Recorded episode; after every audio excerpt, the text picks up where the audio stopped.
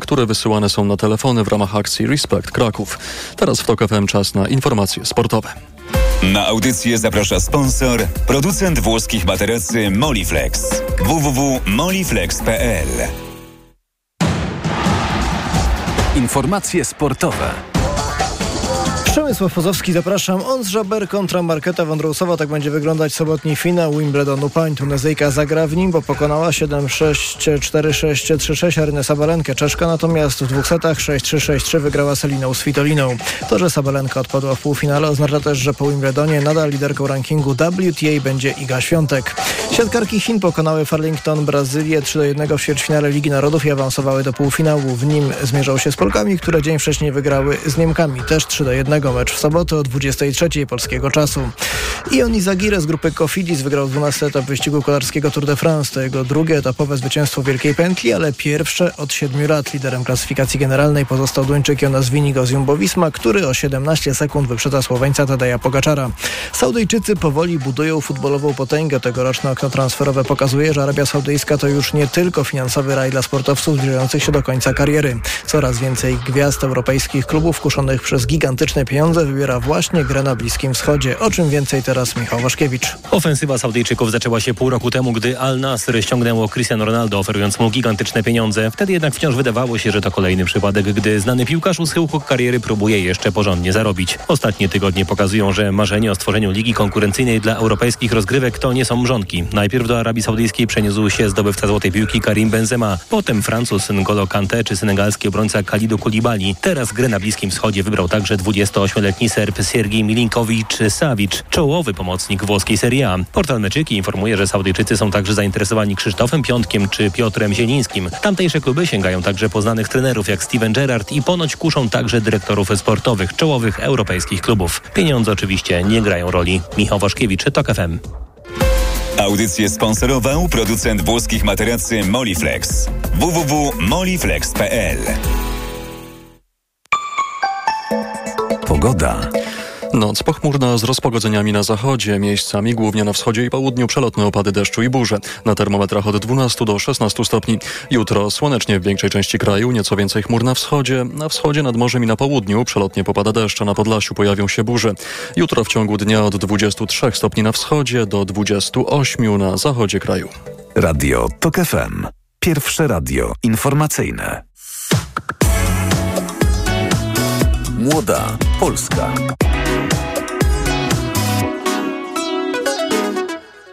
Sezon urlopowy jest e, w pełni, a my dzisiaj rozmawiać będziemy o pracy.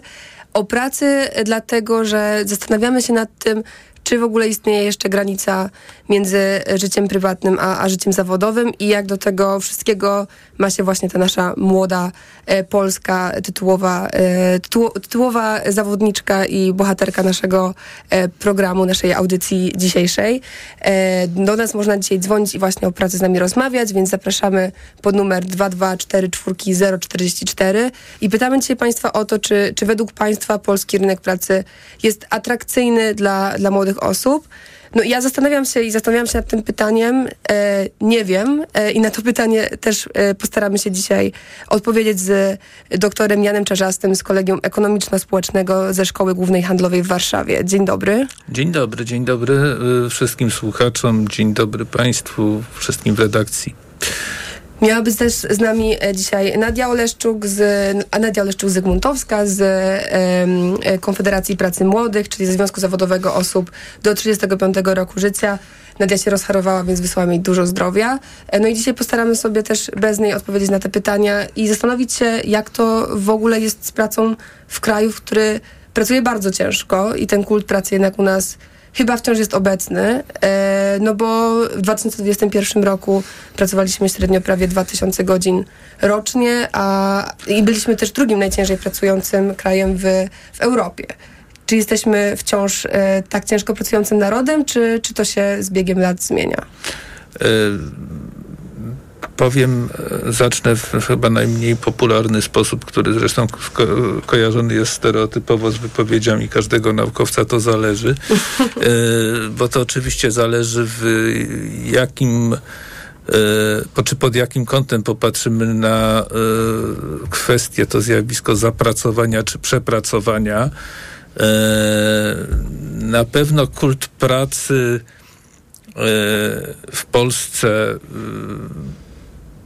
ten, który sięga swoimi korzeniami lat 90., tak kiedy ja byłem młody, y, to y, zdecydowanie, mm, zdecydowanie się to zmienia.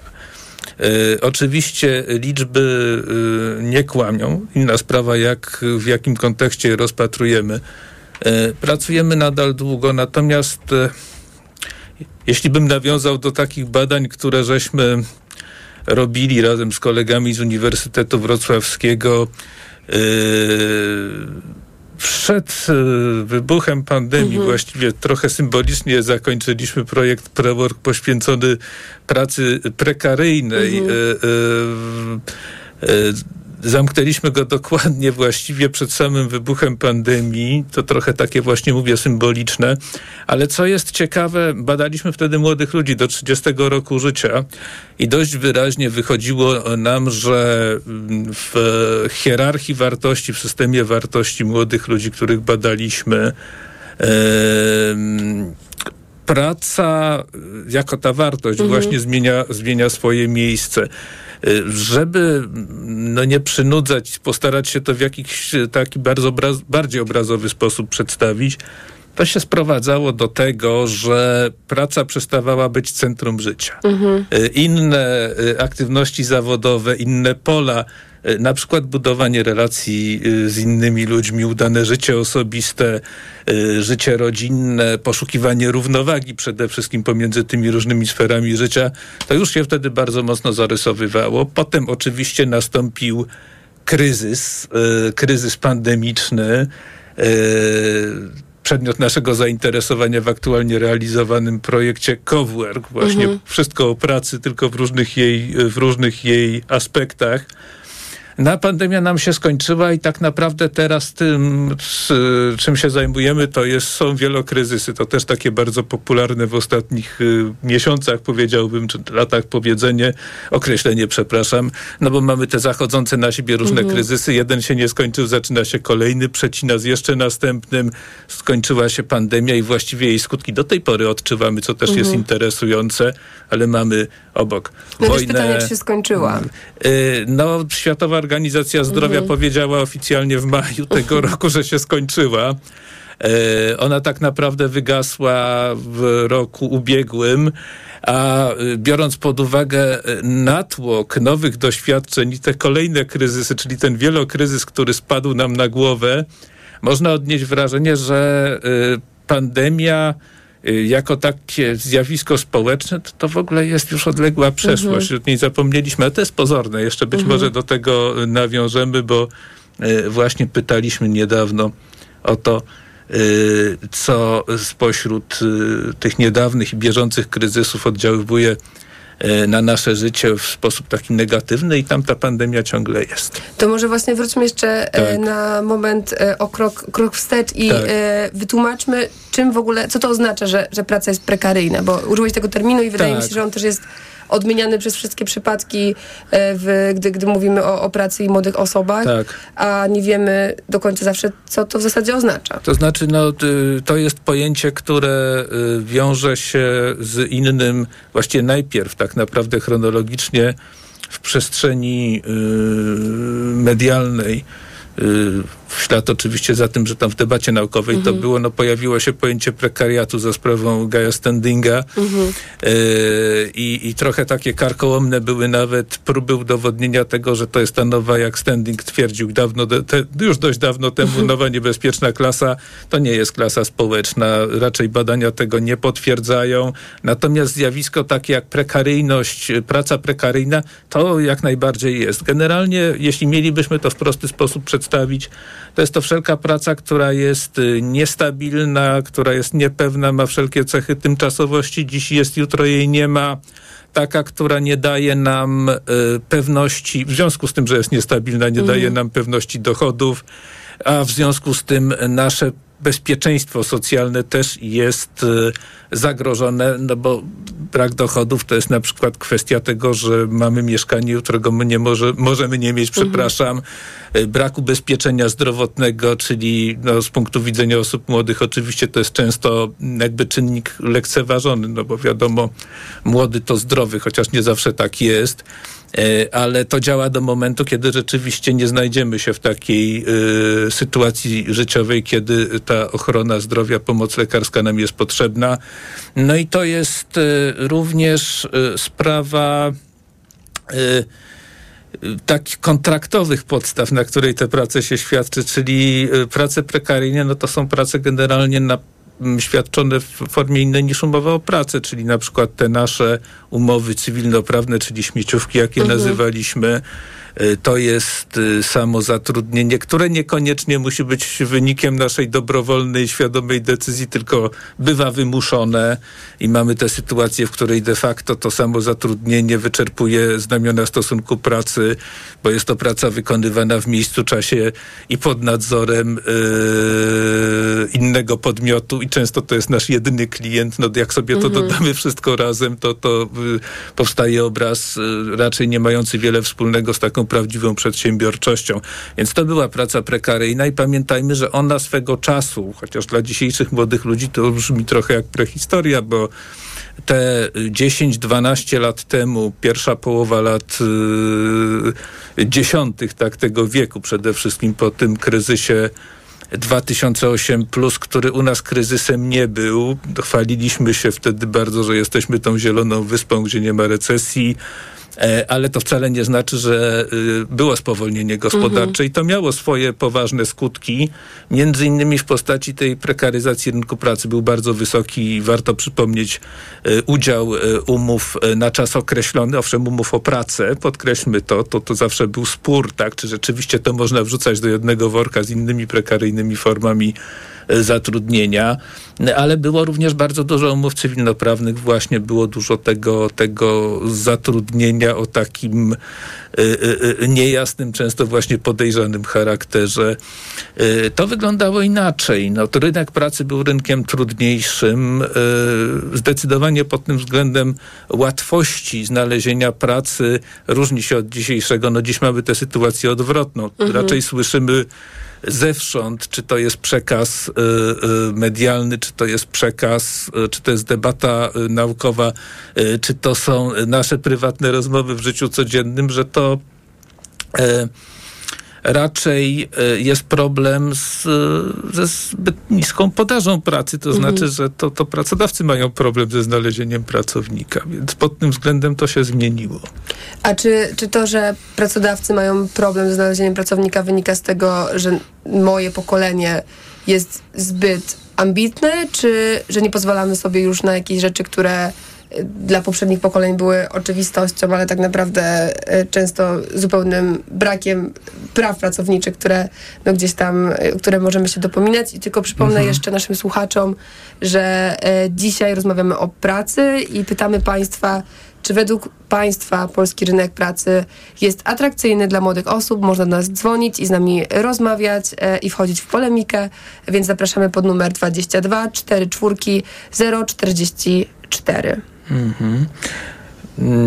No więc y, właśnie to pytanie, czy on jest atrakcyjny, a wracając do tego, mhm. no y, oczywiście y, wiemy, że istnieje coś takiego jak odwieczny konflikt pokoleń.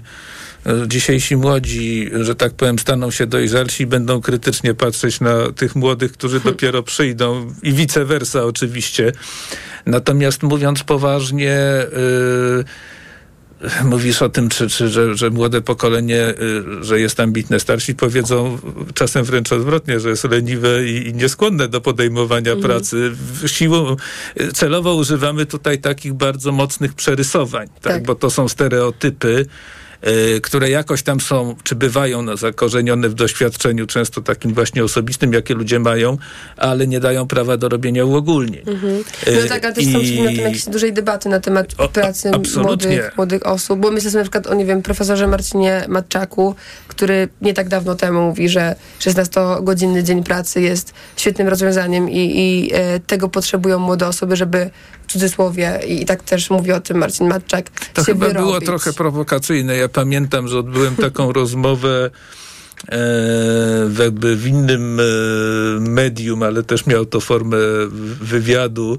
E, rok temu mniej więcej dyskutowaliśmy na temat właśnie ten, ten, ta wypowiedź profesora Matczaka oraz pani Grażyny Kulczyk, one były zestawione i padły między, mniej więcej w tym samym czasie. To wywołało sporo takiego mm, sporo, sporo takiego zainteresowania, a także wzburzenia. No na pewno to były kontrowersyjne i takie, takie prowokujące do wymiany opinii, e, często właśnie skrajnych e, stanowiska. Ja się raczej z tym nie zgadzam i to wtedy pamiętam, pod, pod, powiedziałem i podkreślam, to było coś takiego, że młodzi ludzie, e, to nie jest tak, że oni są organicznie nieskłonni do pracy i, i w, nie jestem przekonany, na jakiej podstawie można twierdzić, że 16-godzinny dzień pracy wywarłby, nie wiem, jakiś efekt terapeutyczny w, w postaci takiej, że nauczyłby dyscypliny. Yy, To trochę zwracałem wtedy, pamiętam, uwagę i myślę, że warto o tym przypomnieć, że to jednak ten kult pracy, ciężkiej pracy, to, czy to, to jak, to, co myśmy rozumieli przez wiele lat pod pojęciem ciężkiej pracy? To było trochę takie azjatyckie rozumienie, to znaczy nie wychodź z pracy, zanim nie wyjdzie szef. Ciężka praca to jest przede wszystkim praca długa, czyli właśnie mierzona liczbą godzin w niej spędzonych, a niekoniecznie praca efektywna czy wydajna. Poza tym zawsze mieliśmy w naszym kraju problem, Y, On jest mniejszy niż był. Faktycznie tutaj poczyniła nasza gospodarka pod tym względem postęp, ale nadal y, pod względem wydajności pracy no, nam brakuje do tych y, krajów, y, które no, powinniśmy traktować jak ten pozytywny układ odniesienia, czyli umownie krajów starej Unii 15, chociaż wiadomo, że tam też jest ogromne zróżnicowanie, bo gdzie pod względem wydajności pracy jest Szwecja, a gdzie Grecja, tak mówiąc, używając właśnie takich bardzo skrajnych przykładów. Yy, Natomiast, tak jak powiedziałem, w, jeszcze w tym badaniu pre-work o pracy prekaryjnej wyszło nam dość wyraźnie, że ta hierarchia wartości się zmienia, że y, praca przestaje być y, tą wartością, jak to się uczenie mówi, autoteliczną, czyli samą w sobie, a coraz częściej jest traktowana jako wartość instrumentalna, czyli środek do celu. Pracuje po to, żeby zarobić pieniądze, tak można sobie to wytłumaczyć. Y, One są środkiem do realizacji innych moich ambicji, celów, zainteresowań życiowych i tyle. I w związku z powyższym, jeżeli praca nie jest y, jakby taką osią, rdzeniem, czymś, co mnie określa, a to proszę zwrócić uwagę, to też się bardzo zmienia. Y, Przecież na przykład sama kategoria, pojęcie zawodu ulega w tej chwili ogromnemu zatarciu. Czasami wręcz traci rację bytu. Y, Że y, to już nie jest jedna z tych osi tożsam, które kształtują naszą tożsamość. Oczywiście znowu y, dla wielu ludzi w dalszym ciągu jest, ale y, ta, y, ten obraz, ten obraz nie jest taki jednoznaczny, jest bardziej zamazony niż, y, niż był kiedyś. Więc skoro praca jest środkiem do celu, jest czymś instrumentalnym, y, no to ja, jeżeli mówię tutaj oczywiście w imieniu takiego hipotetycznego młodego człowieka, jestem, y, mam do niej taki, a nie inny stosunek, y, no to będzie mi zależało na tym, żeby ona mi na przykład nie kradła, nie pożerała mojego życia, tak, w innych jego sferach, żebym miał czas dla rodziny, dla znajomych, na y, samorealizację y, i tym podobne rzeczy. Ja zastanawiam się też nad tym, e, czy równocześnie to, o czym mówiłeś, o tym, że praca już jest bardziej narzędziem, a nie tożsamością, czy równocześnie nie, nie stało się tak, że praca kiedyś być może chroniła nas e, przed biedą i teraz już tego nie robi.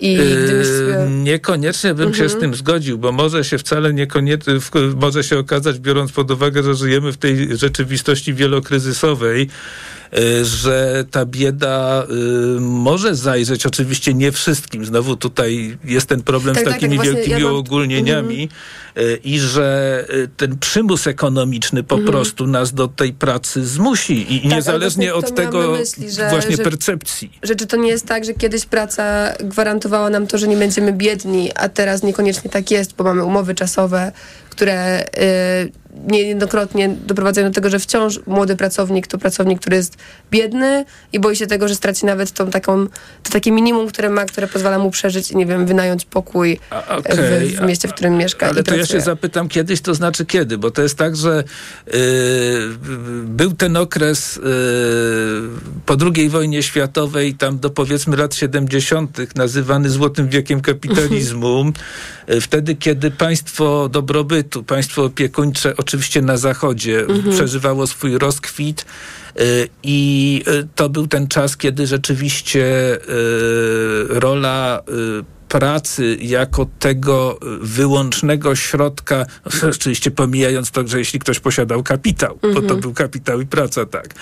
E, Ale praca y, zarobkowa jako, jako jedyne źródło y, dochodów jedyny sposób na ucieczkę przed biedą i zapewnienia sobie podstaw egzystencji, to zaczynało się bardzo wyraźnie zmieniać. No to też trzeba podkreślić, że po tej drugiej części żelaznej kurtyny w warunkach tego, co no powiedzmy, był to ten tak zwany realny socjalizm, y, elementy państwa socjalnego też istniały. Y, to zresztą często nawet powraca w tym, y, zresztą przedstawione jest w różnych stronach, nawet czasami nostalgicznych, y, biorąc pod uwagę na przykład jak nawet w kulturze popularnej powróciło zainteresowanie osobą Edwarda Gierka i jego epoki właśnie traktowanej, też przedstawionej czasem właśnie w całkiem ciepłych barwach. E, więc e, mm, kiedy praca rzeczywiście była e, mm, tą no, koniecznością, gdybyśmy cofnęli się dalej jeszcze w przeszłość, to znaczy do czasów międzywojennych, wielki kryzys, który był ogromnym szokiem i zresztą otworzył, otworzył drogę, drogę utorował drogę totalitaryzmowi, y, przynajmniej w, w, w, w świecie zachodnim i dalej jeszcze do wieku XIX, bo mówiliśmy o tej pracy po 16, 14, 12 godzin na dobę i, i postulaty y, ucywilizowania tego, no, no, dorobiliśmy się prawa pracy. To jest wielkie osiągnięcie, jakby nie było. Y, Chociaż y, zwróćmy na to uwagę, że klimat jest w tej chwili taki, że nie, nieodosobnione są głosy i one z, powiedzmy z boku debaty publicznej się przesuwają do centrum i one niemalże można je interpretować tak, a po co nam prawo pracy, jak wystarczy samo prawo cywilne, bo ono doskonale ureguluje reguluje zależności kontraktowe między ludźmi, a przecież rynek pracy niczym się nie różni od innych rynków, co nie jest prawdą, dlatego że praca nie jest towarem. Pamiętajmy o tym, e, że e, konwencje Międzynarodowej Organizacji Pracy obowiązują, byśmy je ratyfikowali e, i powinniśmy, powinniśmy o tym pamiętać. Ośmiogodzinny dzień pracy, czyli to, to hasło związków zawodowych, kiedy one jeszcze jakby walczyły o swoje, o swoje miejsce, o to, żeby móc legalnie działać. 8 godzin pracy, 8 godzin snu, 8 godzin pracy odpoczynku czasu wolnego, czyli ten twardy postulat, który był stawiany u schyłku XIX wieku, to się udało zrealizować. E, Więc e, no ale teraz mamy właśnie te wielokryzysy y, i mamy, no, mamy problem, bo, bo inflacja w tym naszym nowym badaniu właśnie skończyliśmy w e, kwietniu 2023 zrobiliśmy drugą falę takiego badania sondażowego, powtórzonego tak generalnie, bo to jest tak zwany panel. Y, O tym może powiemy za chwilę, ale na razie powiem tylko sygnalizacyjnie, że spośród różnych kryzysów, jakie y, nasi respondenci mogli wskazać, bo to był jak w, typowy wywiad kwestionariuszowy, ankieta. y, Inflacja została wskazana jako najbardziej uciążliwy. Ponad 90% próby y, o tym powiedziała. Tu zaznaczam, to akurat nie byli sami młodzi ludzie, to była ogólnopolska próba ludzi, ludności y, dorosłych Polaków.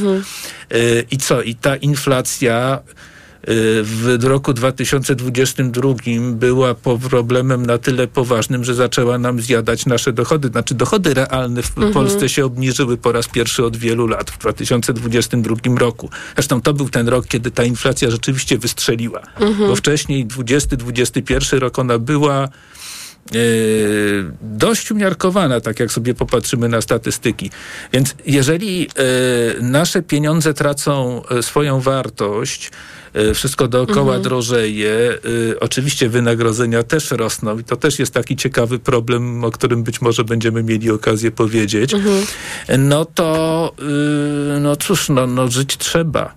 A y, większość społeczeństwa jest w takiej sytuacji, że nie posiada majątku czy kapitału, która pozwoliłaby im wieść życie, beztroskie życie rentiera. No tak, no i wtedy tak? zastanawiamy się, czy to jest życie, czy to jest tylko przeżywanie, no nie? W sensie w takim survivalowym wręcz e, Znaczeniu, stylu. tak. E, no ja zastanawiam się, jakbyśmy na chwilę też cofnęli się i spojrzeli na to troszeczkę z lotu ptaka mm -hmm. i, i, postarali się być tą młodą osobą, która wchodzi na, na rynek pracy. Tak. Kim jest, ile lat ma taka osoba, kim ona jest, jakie ma oczekiwania? Czy to jest tak, że możemy mówić o jakichś uniwersalnych oczekiwaniach dla młodych e, pracowników, młodych pracownic, czy, czy to jest zupełnie różne i, i jednak zależne od, od, od wielu czynników, e, które są to jest zależne od bardzo wielu czynników i niekoniecznie oczywiście czynniki indywidualne to jest jedno, no ale jako y, ekonomista czy socjoekonomista bardziej, no ja czuję się tu zobowiązany, żeby jednak poszukiwać tych prawidłowości ogólnie i mówić jednak bardziej, koncentrować mhm. się na tym zbiorowym wymiarze, to myślę zresztą też jest bardziej interesujące dla, dla naszych słuchaczy przede wszystkim. Więc y, oczywiście możemy wskazać jakiś zespół y, wspólnych cech i wspólnych oczekiwań y, współczesnego młodego człowieka, który wchodzi na ten rynek pracy, no biorąc pod uwagę y, poziom y, e, czy skalę, przepraszam, e, e, ludzi młodych, którzy kontynuują swoją edukację na poziomie studiów, tak, mhm. tak, już po, po uzyskaniu matury, no to ten wiek nam się podnosi. Inna sprawa to jest taka, że trudno jest tak naprawdę wskazać bardzo ten moment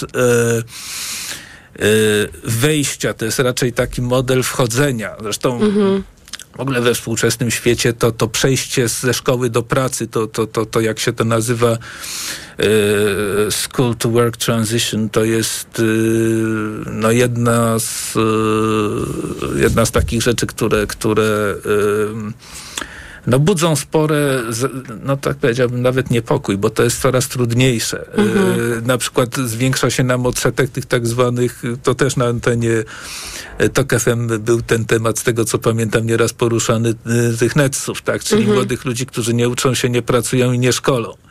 E, więc ta granica się oczywiście... Czyli co robią, jeśli nie, nie uczą się, nie pracują, nie szkolą? No, nic nie robią, często na przykład grają. E, mhm. To jest takie wycofywanie się, wycofywanie się po prostu poza Yy,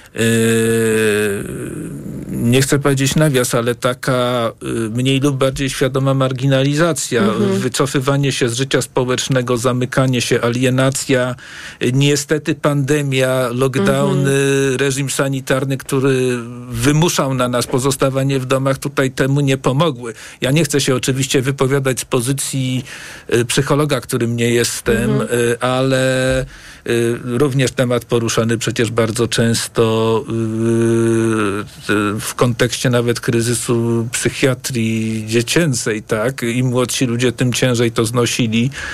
I to są skutki, odroczone skutki pandemii, które z nami pozostaną, pozostają mhm. i, i, i pozostaną.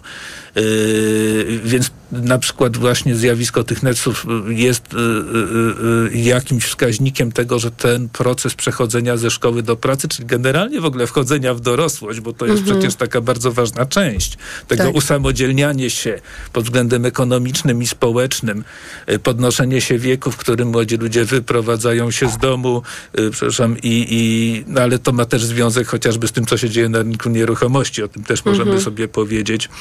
To wszystko... Tak, no i to jest zdecydowanie jeden te... z tych tematów, który y, młodych, młode osoby obchodzi najbardziej, mm -hmm. bo, mhm. bo połowa młodych osób, połowa osób do 35 roku życia wciąż y, mieszka z rodzicami. Tak, to jest takie trochę, powiedziałbym, jedna z tych niepokojących rzeczy, bo y, my mamy zastanawiając się właśnie trochę nad takim, to są takie porównawcze analizy współczesnego kapitalizmu, y, y, zresztą w, skali Europy, tak bardzo zróżnicowane, niezmiernie ciekawe. No, u nas jest dużo cech, które upodabniają nas do Europy południa, południowej, śródziemnomorskiej, do takich krajów jak Włochy, e, Hiszpania, Grecja. y, Z pewną różnicą u nas nie ma problemu bezrobocia, ale jednak kwestia tego usamodzielniania się e, młodych ludzi pod tym względem akurat jesteśmy. To jest jeden, jeden z tych elementów, w których jesteśmy, jesteśmy podobni. E, Tak, i to jest, i to jest ewidentnie problem, e, to jest problem społeczny. O tym, jakie mamy problemy zamiast bezrobocia, będziemy jeszcze mówić za moment. Można do nas dzwonić na numer 22 44 044 i pisać na adres młodapolska.małpatok.fm.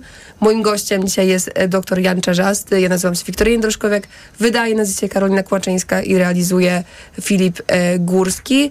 I zapraszamy na krótką przerwę, po której e, wrócimy do tematu, który zadajemy również Państwu, czyli to, czy według Państwa polski rynek pracy jest atrakcyjny dla młodych osób. Młoda Polska. Radio TOK FM. Pierwsze radio informacyjne. Reklama. Siedzi w upale Kasia szczęśliwa. Choć jest gorąco, pot z niej nie spływa. Perspi Block Forte Kasia stosuje, a więc poceniem się nie przejmuje. Suplement diety Perspi Block Forte. Tabletki o wysokiej dawce wyciągu z liści szałwi lekarskiej. Dostępne w aptekach. Plamy pod pachami nie będą kłopotem. Weź Perspi Block Forte i nie martw się potem. Działanie wynika ze składnika produktu. Szałwia lekarska przyczynia się do utrzymywania prawidłowego procesu pocenia. Aflofarm. Letnie orzeźwienie i moc oszczędności w Lidlu. Już od czwartku piwo żubr tylko 2,50 za puszkę przy zakupie dwóch sześciopaków. Tak, piwo żubr tylko 2,50 za puszkę przy zakupie dwóch sześciopaków.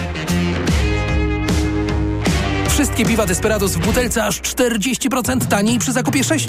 Tak, wszystkie piwa Desperados w butelce aż 40% taniej przy zakupie 6. Dla takich okazji zakupy robię w Lidlu. Alkohol tylko dla pełnoletnich. Lidl. Ale chwileczkę, bo w Biedronce jest czas na grilla. Od piątku do soboty. Kiełbasa śląska Kraina Wędlin 550 gramów. 1 plus 1 gratis z kartą Moja Biedronka. Limit dzienny 4 opakowania, maksymalnie 2 gratis na kartę. Szczegóły na biedronka.pl. Reklama. Radio TOK FM. Pierwsze radio informacyjne. Młoda Polska. Witamy ponownie w audycji e, Młoda Polska. Dzisiaj rozmawiamy o pracy i pytamy Państwa, bo Państwo przecież mogą do nas dzwonić, do czego bardzo serdecznie zachęcamy, o to, czy, czy według Was, według naszych słuchaczy, polski rynek pracy jest atrakcyjny dla młodych osób. Jestem też ciekawa, co, co Państwo rozumieją e, pod w ogóle słowem atrakcyjny i zastanawiam się, czy, czy rynek pracy w ogóle jest dla młodych osób obecnie. E, Moim gościem jest dr Jan Czarzasty z Kolegium Ekonomiczno-Społecznego ze Szkoły Głównej Handlowej w Warszawie. Jeszcze raz e, dzień dobry. Dzień dobry podobnie. E, I e, rozmawialiśmy przez moment o umowach śmieciowych i o tym, że, że często my, młodzi, jesteśmy na, te, na tych umowach śmieciowych zatrudniani, zatrudniane. Zastanawiam się, czym w ogóle te umowy śmieciowe są i jak ta nasza kreatywność zatrudniania e, się rozwija. Być może nie rozwija się, się z, biegiem, z biegiem lat. Y, To znaczy tak, skąd się wzięło pojęcie umów śmieciowych? Ono ym, y, jest taką mm, polskim terminem, który jakby był próbą przeniesienia na, do naszego języka tego pojęcia y, junk job, czyli pracy śmieciowej bardziej.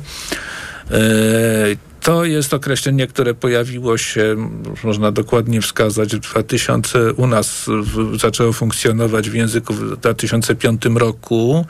Y, Nieprzypadkowo zwracam na to uwagę, no bo był to czas rzeczywiście bardzo trudnej sytuacji, no to już pokolenie temu, 20 prawie lat temu, to był czas trudny y, na, na rynku pracy, szczególnie dla młodych ludzi. Przypomnijmy, to był przecież czas tej wielkiej fali de, y, em, emigracji, przepraszam, poakcesyjnej, czyli ogromna fala młodych ludzi, ludzi w wieku produkcyjnym odpływających stąd na rynki krajów starej Unii. Mhm. E, No przecież w, to jest ubytek szacowany na, na 2 miliony osób. Niewiele spośród tych osób, część z nich wróciła, ale Mhm. fakt faktem jest taki, że przez w Wielkiej Brytanii w szczytowym momencie liczba Polaków, którzy tam zamieszkiwali, przekraczała, czy oscylowała wokół miliona. Mhm. Takie były, takie były, takie były szacunki. E, no więc umowy śmieciowe.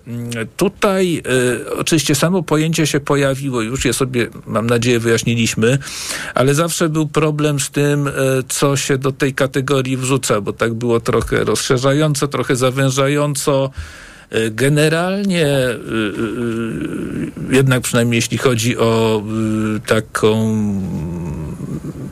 dyskusję, rozmowę ekspertów i, i, i, i również akademików zajmujących się tym tematem, no Umowy śmieciowe to były po prostu umowy y, cywilnoprawne. Oczywiście tu też trzeba podkreślić, że nie każda umowa cywilnoprawna o dzieło czy umowa zlecenia ze swojej definicji musiałaby być taką pracą właśnie sprekaryzowaną, Mhm. czy czymś, co tworzyło pracę sprekaryzowaną, nie musiała być umową śmieciową. No Mhm. przecież nie po to je wymyślono. Umowy o dzieło i No tak. umowy zlecenia znamy, znamy od bardzo, bardzo dawna.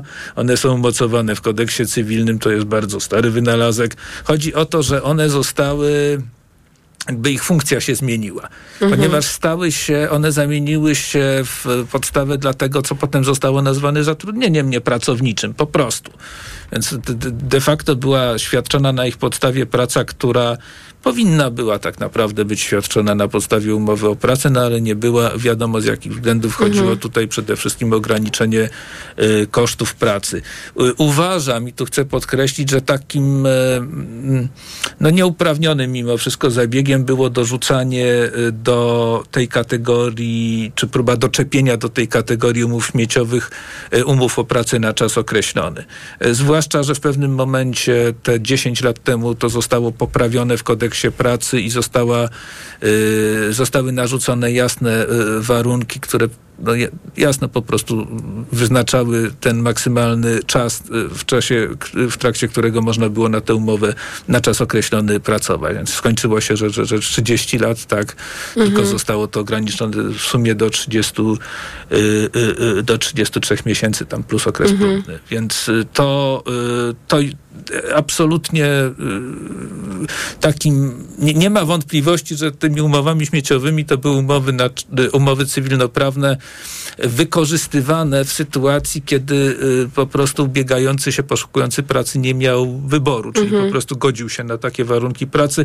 Do tego można jeszcze dorzucić to, o czym wspomniałem na początku, czyli wymuszane samozatrudnienie. Czyli de facto wykonuje pracę, która ma wszelkie znamiona pracy najemnej, podporządkowanej, tyle tylko, że występuje tu jako przedsiębiorca y, i wystawiam co miesiąc fakturę temu swojemu, właśnie w przypadku rzekomego samozatrudnienia, swojemu jedynemu klientowi, czyli de facto pracodawcy. Więc tak, jeśli mielibyśmy powiedzieć tak na szybko właśnie o tych umowach śmieciowych, tak to wyglądało. Czyli mamy Dziś- dziś dzieło, jest ich mniej. zlecenie i B2B. Y, No tak, tak, takie trzy, można powiedzieć, wskazać głó- takie, takie trzy, trzy, trzy główne formy. Dziś to jest oczywiście mniejszy problem, co nie znaczy, że nie występuje. On przybiera w ogóle nowe postacie. Y, Praca platformowa to jest przecież nowy fenomen, y, którego wtedy, kiedy była ta trzecia fala prekaryzacji, połowa, y, czyli, czyli pierwsza połowa lat dziesiątych, to mniej więcej 10 lat temu, wtedy jeszcze prawie, że tego nie było, to raczkowało, a teraz jest to już fenomen ogromny. I również w naszym kraju no, pojawiają się głosy, głosy wzywające do tego, że no, no, do uregulowania tego, zwłaszcza, że w niedalekiej przyszłości czeka nas pojawienie się dyrektywy o pracy platformowej. Może nie jutro, ale, ale w perspektywie paru lat ona będzie i trzeba będzie coś z tym zrobić. Y, Nie ma z nami y, koleżanki z reprezentującej Konfederację Pracy, która właśnie ogłosiła taki manifest pracy platformowej nie tak dawno z kolei. Y, Więc jakby sygnalizuje, że to też jest takie zjawisko, taki obszar, kawałek rynku pracy, no, który, na którym czai się mnóstwo negatywnych y, y, zjawisk, y, takich, które y, jakby nie tyle może wypaczają, co po prostu psują jakość pracy. O. To do tych systemów platformowych jeszcze, jeszcze wrócimy, ale jest z nami na linii pan Bartek, który jest w drodze do Pragi. Dzień dobry, panie Bartku. E, Dzień dobry, dobry wieczór. Dobry E, wieczór. Proszę, proszę.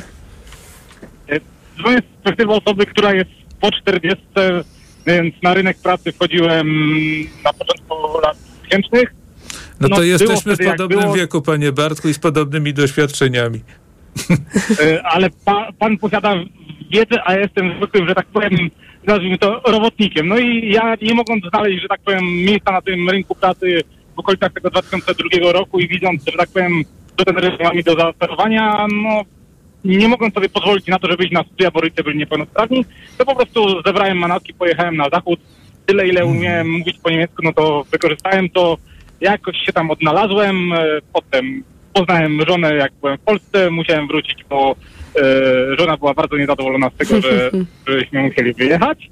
E, no i jakoś się tam, że tak powiem, po powrocie, po tych około 80 latach pobytu za granicą, odnalazłem tutaj, no ten rynek pracy jednak się też zmienił. Jednakże dlaczego dzwonię? Mm, Ja mieszkałem w okolicach Katowic, w niedużej miejscowości, ale e, problemy, które dostrzegam z mojej perspektywy na tą chwilę, to jest drastyczna jakość e, nauczania dla mnie na terenach wiejskich. Ja sobie sprawę tego nie zdawałem, że to tak może w Polsce wyglądać w miejscowości, w której powiem mieszkam. E, no i jest, ja dostrzegam teraz oczywiście masę problemów, błędów wychowawczych ze strony rodziców, bo e, pracuję w niedużej firmie tam zatrudniającej Ale 20 parę rodziców, obecnych rodziców, tak? Czyli tych e, Tak, wychowujących tak, tych, tych, pokolenie Młodych wchodzące. ludzi, którzy Mhm. chcą wejść na rynek pracy. No, Okej. e, u nas w firmie, jak potrzebujemy przykładowo kogoś, nawet jako pomocnika magazyniera, kogoś do prostej pracy, czy jakiegoś młodego człowieka, który chciałby nawet w wakacje sobie dorobić, no to rynek pracy w tym momencie wygląda tak, że jest duże zapotrzebowanie i, że tak powiem, no, pracodawca nie ma za dużo co wymagać, taka, taka jest prawda, ale widać też dramatyczną sytuację w kontekście tego, jak bardzo rodzice po tych swoich błędach, które popełnili, chcą wypchnąć tych młodych ludzi z domu, żeby oni zaczęli cokolwiek robić, y, pracować. I to wygląda w taki sposób, co dla mnie było w ogóle nie do pomyślenia, że e, no, mamusie z synami przychodzą na rozmowy kwalifikacyjne i no dla mnie, dla mnie to jest dramat niesamodzielności tych obecnych młodych ludzi. To nie jest, że nie jestem tolerancyjny, Mhm. ale Mhm, ja mhm. też jestem daleki od tego usprawiedliwia, usprawiedliwiania kogoś COVID-em czy innego typu rzeczami. No mówię, no moi rodzice byli niepełnosprawni, miałem siostrę, która zmarła, mama miała tam depresję, inne tego typu rzeczy, były inne czasy, ale no moim zdaniem jest brak jakiegoś takiego środka w tym wszystkim, w tym podejściu do tych ludzi, bo jak już taki nawet młody człowiek jest u nas przykładowo zatrudniany, no to na tą chwilę moim zdaniem trzy czwarte z tych ludzi, którzy teoretycznie chcą iść do pracy, to inter- interesują się tylko tym, żeby gdzieś się sposkować na magazynie i grzebać w telefonie. No, Czy, czyli, czyli Pana zdaniem e, rynek pracy jest atrakcyjny dla młodych osób, ale to niekoniecznie młode osoby są atrakcyjne dla rynku pracy? To ma Pan, to ma pan na myśli? E, Ja tutaj też byłbym e, taki szukał środka tego wszystkiego, bo moim zdaniem w Polsce bardzo dużo zależy od tego, czy mówimy o dużych miejscowościach, jakichś ośrodkach gospodarczych, czy takich Mhm, e, małych miejscowościach, absolutnie, których, tak, tak. Mhm. bo to jest naprawdę, no... Ja powiem na przykładzie mojej żony, która e, w latach 90. ze średniej miejscowości właśnie e, przeprowadziła się z rodzicami do tej obecnie mieszkamy Mhm. e, i ona była przeciętną uczennicą w siódmej klasie podstawówki. Wtedy szliśmy tym e, programem ośmioklasowym jeszcze, do którego wróciliśmy chyba, o ile się nie mylę obecnie. Tak. I Tak, ona tak. była przeciętną uczennicą, przeniosła się do tej małej miejscowości, gdzie tam jest, wtedy chyba było z 1500 osób mieszkało i z osoby, która miała trójki, nagle zaczęła mieć same piątki. Ona się w ogóle nie uczyła, ona nie miała jakichś, nie wiadomo jakich wizji tego, do jakiej szkoły chce iść, czy w ogóle, ale ona była tak przerażona, że błagała rodziców, żeby mogła po prostu dojeżdżać autobusem do szkoły z powrotem tam, gdzie mieszkała wcześniej, bo była przekonana, że do średniej szkoły się jako takiej nie dostanie w okolicy. Także to, to jest to. Rodzice też po prostu tak wychowani jak w małych miejscowościach, że bali się cokolwiek nauczycielowi powiedzieć, jeśli tych y, uczył, nie uczył czegoś. No Jasne, ja rozumiem to. i Mhm. zazdroszczę, jakie są to te większe miejscowości. E, W tych małych miejscowościach, w tych małych ośrodkach, z którymi ja no, jednak mam te negatywne odczucia z mojej perspektywy, no to Bardzo, no rodzice byli też tak wychowywani i to przekazują. No. Ja, to, jest, to jest dla mnie... Współczuję tym dzieciom. Bardzo panu dziękujemy za ten głos, panie Bartku. E, No to jest ciekawe, jakie są różnice między, między tymi dużymi miastami, a, a, a mniejszymi miastami i, i wydaje bardzo, mi się... bardzo ważne, tak, tak, tak. To, to, to bardzo się cieszę, że ten głos tutaj padł, bo mówimy właśnie Mhm. o tym rynku pracownika. Mhm. To znowu jest właśnie takie duże uogólnienie. Czym innym jest rynek pracy Warszawy, Mhm. jeszcze czym innym e, innych wielkich miast w Polsce, tych głównych ośrodków rozwoju Tak. gospodarczego, czym innym średniego miasta, miasta średniej wielkości, nie wiem, dajmy na to, yy, to też one się różnią, bo zależy, Mhm. czy na przykład z, z, y, utrzymały się tam duże przedsiębiorstwa, tacy mm, dominujący pracodawcy, nawet właśnie, czy zos- pozostały to taka, takie enklawy uprzemysłowione, czy, czy właśnie ten przemysł zanikł, a ta Mhm. deindustrializacja to, to był duży problem. Pan Bartek, który do nas dzwonił, no właśnie wspomniał o, o, o y, Katowicach, no Górny Śląsk, to właśnie też mierzył się z tymi problemami y, transformacyjnymi, kiedy, kiedy te, te, to jedno, Mhm. ten główny, główny region przemysłowy, który y, bardzo mocno ucierpiał, więc y, żeby powiedzieć konkretnie, y, tak, rynek pracy jest bardzo zróżnicowany i lokalne rynki pracy się między sobą różnią. Co więcej, tu też zostało zwrócone i to też bardzo taki ciekawy wątek w tej wypowiedzi był o tych nierównościach edukacyjnych, które nie zaczęły się wczoraj. Mhm. Że to, to, to spowoływanie się na przykład tego właśnie, d, d, d, jak nasz słuchacz opowiadał o, o, o historii y, edukacyjnej swojej, swojej żony, y, która doznała szoku, tak, po Mhm. tym, kiedy, kiedy trafiła do tej szkoły, y, jeśli dobrze rozumiem, no do wiejskiej Tak, podstawówki po prostu. Więc to też rzutuje na to, w jakiej pozycji są dzisiejsi młodzi ludzie, bo, bo okej, łatwo jest na przykład zrzucać wszystko na karb zróżnicowania klasowego, a, a, a, a ono oczywiście istnieje, tak, Mhm. biorąc pod uwagę różny status społeczny i majątkowy y, rodziców. Y, ale to też jest właśnie kwestia tego, do, do, do, chociażby do jakich usług publicznych, do jakiej edukacji mamy dostęp, bo to nie jest tylko kapitał y, ten ekonomiczny, tak, który jest oczywiście bardzo ważny, wręcz kluczowy dla naszej przyszłości, ale kapitał kulturowy. Mhm. To się wynosi oczywiście i tu też trzeba się zgodzić. Jego się wynosi z domu, y, ale jednak y, y, zasadniczą, fundamentalną rolę odgrywa tutaj szkoła. Mhm. No tak, no i też to, jaka, jaka jest ta szkoła i czy ta szkoła Właśnie. jest w dużym mieście, czy, Tak. czy, czy w mniejszym, czy, czy to jest szkoła, w którym e, uczymy się języka angielskiego, innych języków, czy tylko języka angielskiego od chwili, bo, bo e, tak... E, I uczymy się Mhm. go teoretycznie, to znaczy Mhm. odbywają się lekcje, tak? Tak, Natomiast y, tak. śpiewamy piosenki. Mhm. E, tak, no ja jeszcze jedna rzecz, która y, moim zdaniem z tego bardzo ciekawego głosu y, dla mnie jakoś wybrzmiała, to e, rozmowy kwalifikacyjne z mamami. E, Co przyznam jest bardzo interesujące i, i tak mówię tutaj z punktu Mhm. widzenia badacza, y, y, y, ja chętnie bym poobserwował takie rozmowy, muszę powiedzieć. E, Ja mam tutaj innego rodzaju Musimy skojarzeń. Znaczy, to, jest niepoko- to jest niepokojące, to jest Mhm. niepokojące, chociaż oczywiście znowu to jest jakieś tam doświadczenie z poziomu tego konkretnego miejsca Pewnie. pracy naszego słuchacza, co wcale nie znaczy, że to jest y, zbieg okoliczności, że to istnieje tylko tam. No, ja mogę się powołać y, na jakby własne doświadczenia również z innych, no ze swojej pola swojej aktywności zawodowej, innych badań, które robię. Y, tak powiem całkiem niedawno, to znaczy parę miesięcy temu y, odwiedzaliśmy y, z kolegą, którym ten projekt badawczy realizujemy, pewną dużą, największą polską stocznię y, prywatną, która funkcjonuje w Gdyni.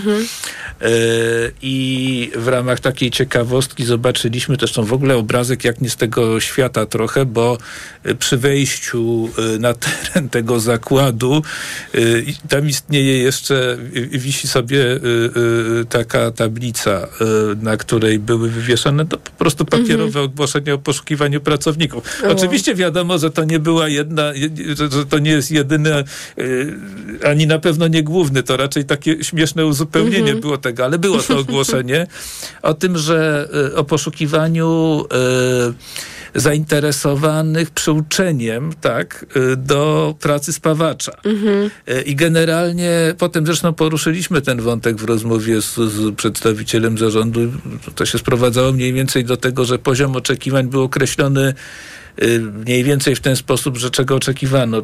Chęci do pracy i podstawowych takich umiejętności społecznych, które pozwalałyby temu młodemu człowiekowi funkcjonować w zespole. Mhm. To jest już dużo. Jak myślę sobie właśnie o tym wielokryzysie, o, o którym mówiłeś wcześniej i o to, to co, co dla mnie y, jest jakieś też znamienne o e, pandemii szczególnie, która z jednej strony zamknęła nas w domach i to sp- sprawiło, że jesteśmy wyalienowani. Z drugiej strony zamknęła nas w domach i sprawiła, że jesteśmy przy laptopie, więc być może studia wydają się nam prostsze, liceum wydaje się nam prostsze, szkoła wydaje się nam prostsza i e, nie wiem, zawody czy, czy, czy wyuczanie się na konkretne zawody nie jest już tak atrakcyjne, jeszcze bardziej niż, niż nie było e, wcześniej.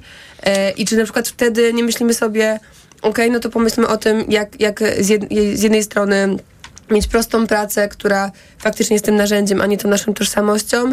Z drugiej strony niekoniecznie mieć szefa, z którym się spotykamy i osoby, z którymi spotykamy się w pracy, więc właśnie wracam do tych systemów platformowych i do aplikacji, gdzie Mhm. z jednej strony mamy jakieś takie poczucie wolności, być może złudne, Złudne. ale, ale jednak raczej, raczej, raczej skłaniałbym się ku temu określeniu. Tak, to jest też pozorna, to jest pozorna wolność. I nie Wy- mamy przełożonego, takiego bezpośredniego. Bezpośredniego nie mamy, Mhm. natomiast jesteśmy poddani e, nawet w trybie pracy zdalnej, już nie mówiąc Mhm. o na przykład pracy platformowej, e, czy nawet pracy kierowcy, tak, w transporcie takim e, drogowym, Mhm. e, który jest w zasadzie poddany permanentnej inwigilacji przy pomocy nowoczesnej technologii. Mhm. E, czy to jest wolność? No, no to też pytanie retoryczne. Nie, to jest pozór pewnego rodzaju, aczkolwiek e, rzeczywiście preferencja dla pracy zdalnej e, już po e, ustaniu pandemii, to właśnie te nasze badania, które re- re- realizowaliśmy, przepraszam, w tych dwóch falach, czyli 2021, pierwsza fala naszego sondażu, czyli w samym apogeum pandemii i teraz 2023 preferencje dla pracy, chcę, ale chcę być, powiedzieć precyzyjnie i uczciwie, nie tyle zdalnej jako takiej, e, ile bardziej hybrydowej, czyli trochę Okej. w biurze, trochę w domu i to jest pocieszające, bo pokazuje, że, bo pocieszające o tyle, że pokazuje, że ta y, no, chyba naturalna potrzeba ludzka z kontaktów z innymi, kontaktów społecznych nie została stłumiona. I, i, i, I my tego, my tego w dalszym ciągu e, oczekujemy. I Chciałem będziemy- tylko mhm. powiedzieć jedną rzecz, że to z tymi zawodami to jest trochę tak, że nie zwalajmy tego na pandemię i, i, i, i pracę zdalną i to, że zostaliśmy przymusowo zamknięci.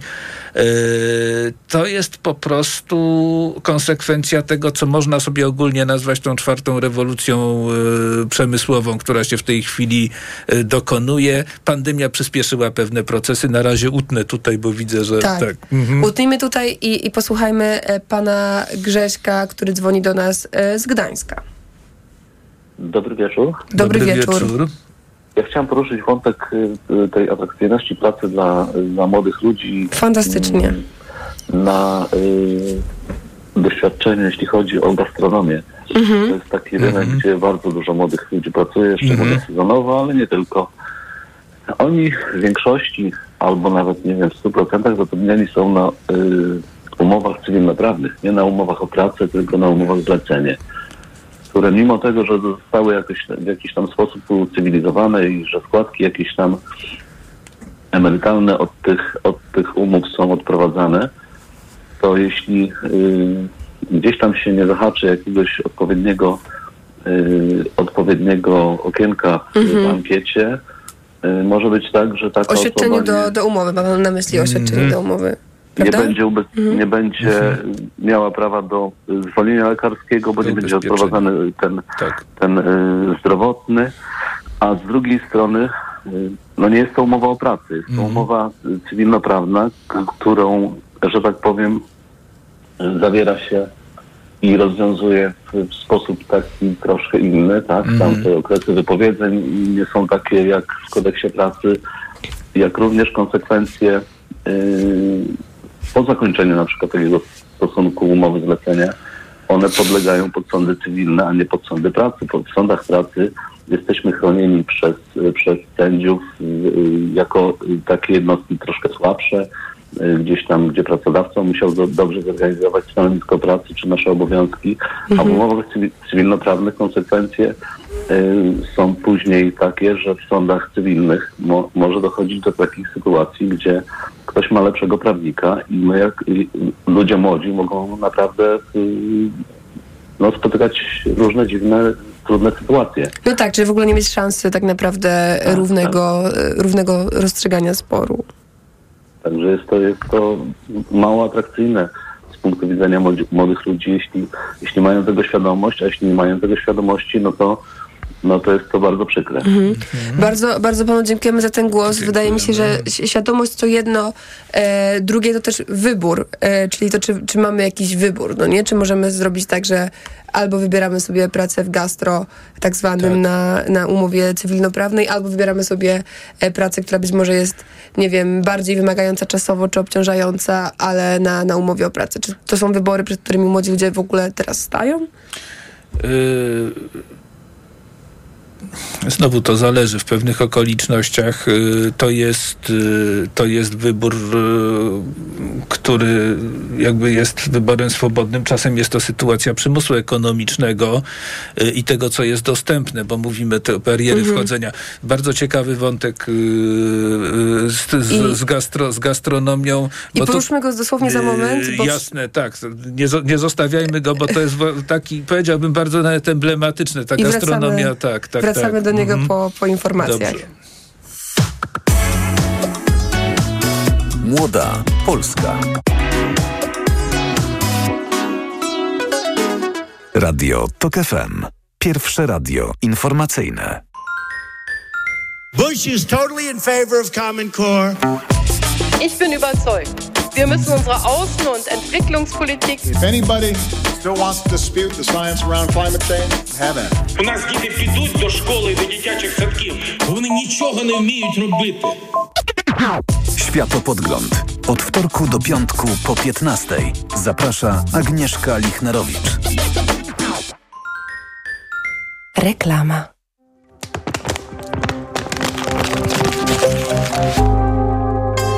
Muzyce każdy dźwięk ma znaczenie. W życiu nawet drobne wybory. Dlatego ograniczam zużycie plastiku, a na zakupach szukam produktów bardziej przyjaznych środowisku. Czujesz klimat? Wejdź do Rossmana i na www.rossman.pl. Wybieraj lepiej dla planety. Artur Rojek, ambasador Czujesz Klimat. Rossmann. No jak Andrzej, jesteś gotowy? Chyba nie pojadę na ryby. Znowu boli mnie bark. Niby coś brałem, ale nie pomaga. Lepiej wypróbuj Opokan Med. To specjalistyczne rozwiązanie właśnie na bóle mięśniowo-stawowe. Opokan Med przynosi ulgę na długo. Na tobie zawsze mogę polegać. Z Opokanem Med będziesz zdrów jak ryba. Opokan Med. Bez bólu przez cały dzień. Bez bólu przez całą noc. To jest wyrób medyczny. Używaj go zgodnie z instrukcją używania lub etykietą. Rozgrzewanie i łagodzenie dolegliwości krzyżowo-lędźwiowych, reumatycznych, mięśniowych, stawowych i nerwobóli. Aflofarm. Ale chwileczkę, bo w Biedronce jest czas na grilla. Od piątku do soboty. Kiełbasa śląska Kraina Wędlin 550 gramów. 1 plus 1 gratis z kartą Moja Biedronka. Limit dzienny 4 opakowania, maksymalnie 2 gratis na kartę. Szczegóły na biedronka.pl Reklama. Radio TOK FM. Pierwsze radio informacyjne. Czwartek, 13 lipca, minęła 21. Informacje TOK FM. Arkadiusz Urbanek. Sejm zdecydował o zwiększeniu limitów zużycia prądu z zamrożoną ceną. Za chwilę więcej o tym, o ile wzrosły limity. Zakończony szczyt NATO w Wilnie był głównym tematem zwołanego przez prezydenta posiedzenia Rady Bezpieczeństwa Narodowego. Zbiory zbóż z powodu suszy są mniejsze o co najmniej 40%, alarmują rolnicy w Hiszpanii. Sejm uchwalił nowelę ustawy o ochronie odbiorców energii. Zakłada ona zwiększenie limitów zużycia prądu z zamrożoną ceną, a także obniżenie ceny maksymalnej prądu, m.in. dla firm. Dla gospodarstw domowych limit zwiększy się z 2000 do 3000 kWh rocznie. Dla gospodarstw domowych, w których znajduje się osoba z niepełnosprawnością z 2600 do 3600, a dla posiadaczy karty dużej rodziny oraz rolników z 3000 do 4000 kWh rocznie. Nowe limity będą do wykorzystania w tym roku, nawet jeśli odbiorca energii jeszcze przed wejściem w życie ustawy przekroczył dotychczasowy limit. Ponadto od października zostanie obniżona cena maksymalna na energię z 785 zł za megawattogodzinę do 693 zł. To rozwiązanie będzie przeznaczone dla samorządów, małych i średnich przedsiębiorców, szpitali, szkół, przedszkoli, żłobków, noclegowni czy placówek opieki nad osobami niepełnosprawnymi. Teraz ustawą zajmie się Senat.